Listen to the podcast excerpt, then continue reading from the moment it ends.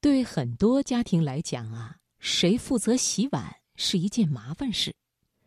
有份研究报告显示，在购物、洗衣服和打扫房间等家务活中，最重要的就是要分担洗碗的责任。如果女性承担大部分洗碗工作的话，跟配偶的冲突更多，对婚姻的满意度也会下降。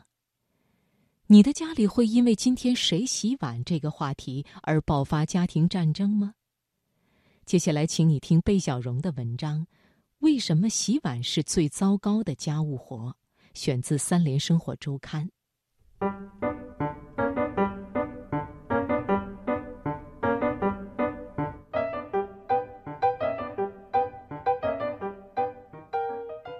为什么洗碗是最糟糕的家务活？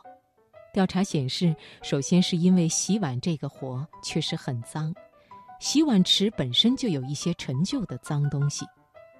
其次，洗碗得不到表扬，没有人会夸奖配偶的洗碗技艺高超。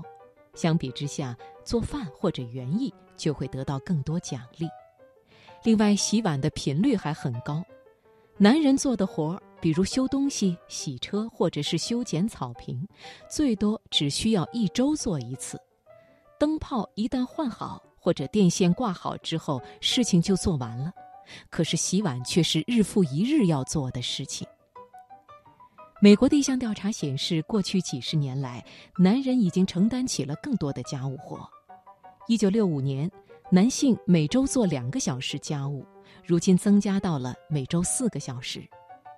洗碗是夫妻最有可能轮流做的家务。在一九九九年到二零零六年间，分配洗碗任务的夫妻从百分之十六增加到百分之二十九，这可能会让那些独自承担洗碗工作的妻子更加不满。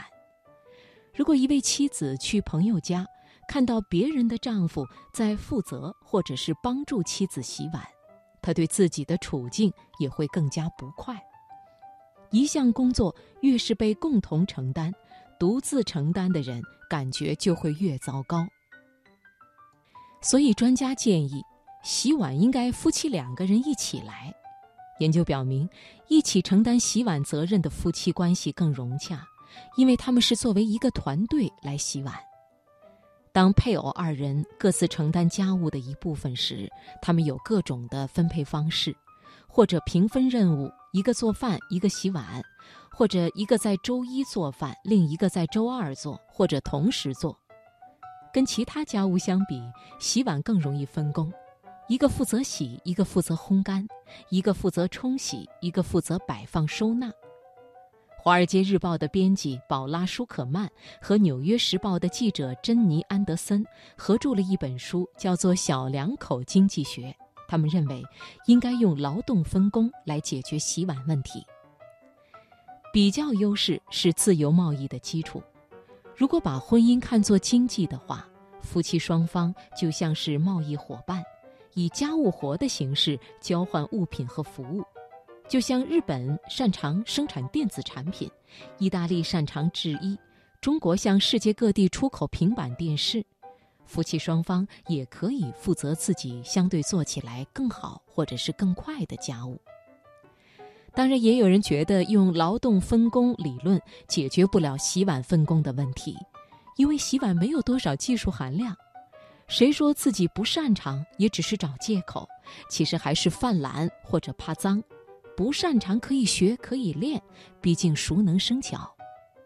所以，相对正确的方法应该是：首先列出家务的清单，然后写下每个人做每项家务所用的时间，比如。南希铺床用时十分钟，埃里克要用六十分钟；南希洗碗用二十分钟，埃里克要用三十分钟。